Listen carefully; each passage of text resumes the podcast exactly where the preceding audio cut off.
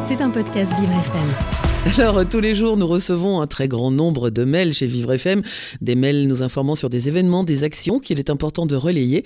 Et comme chaque mercredi, vous nous en avez sélectionné quelques-uns, Lucas. Effectivement, Dominique, à l'occasion de la sortie de son kit de survie pour la santé mentale des étudiants étudiantes, l'association Nightline France, qui milite pour améliorer la santé mentale étudiante, se joint à une distribution alimentaire organisée par une autre association, COP1. Celle-ci agit sur le terrain euh, de la précarité étudiante à Paris. L'objectif de cette démarche est de mettre en exergue le lien entre la précarité matérielle et la précarité psychologique dont souffrent certains étudiants et étudiantes aujourd'hui en 2023.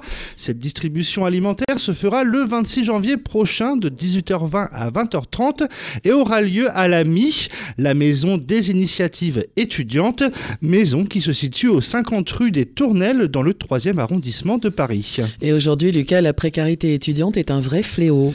Effectivement, Dominique, et il est important de le rappeler, récemment, COP1 a révélé le profil des bénéficiaires de leur distribution.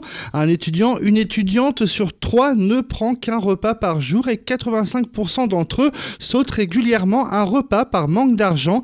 Il est donc temps, comme le souligne l'association, de pallier à cette précarité étudiante. Si la santé mentale est principalement impactée par des, par des facteurs sociologiques et biologiques, les facteurs matériels sont aussi importants et jouent sur la santé mentale des étudiants.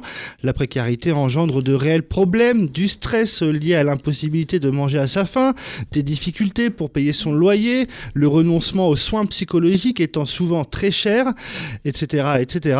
C'est en tout cas ce qu'a révélé l'Observatoire de la vie étudiante en 2021 dans son enquête. 65% des étudiants, filles et garçons ayant des difficultés financières importantes présentent des signes de détresse psychologique.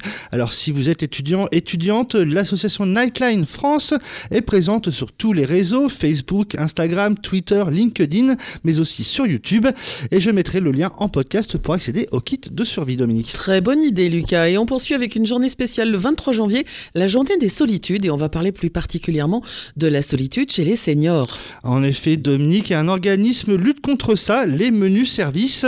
Premier réseau spécialisé dans le portage de repas à domicile et de l'isolement des personnes âgées, les menus services ont choisi d'élargir leurs compétences et proposent un accompagnement complet aux seniors isolés.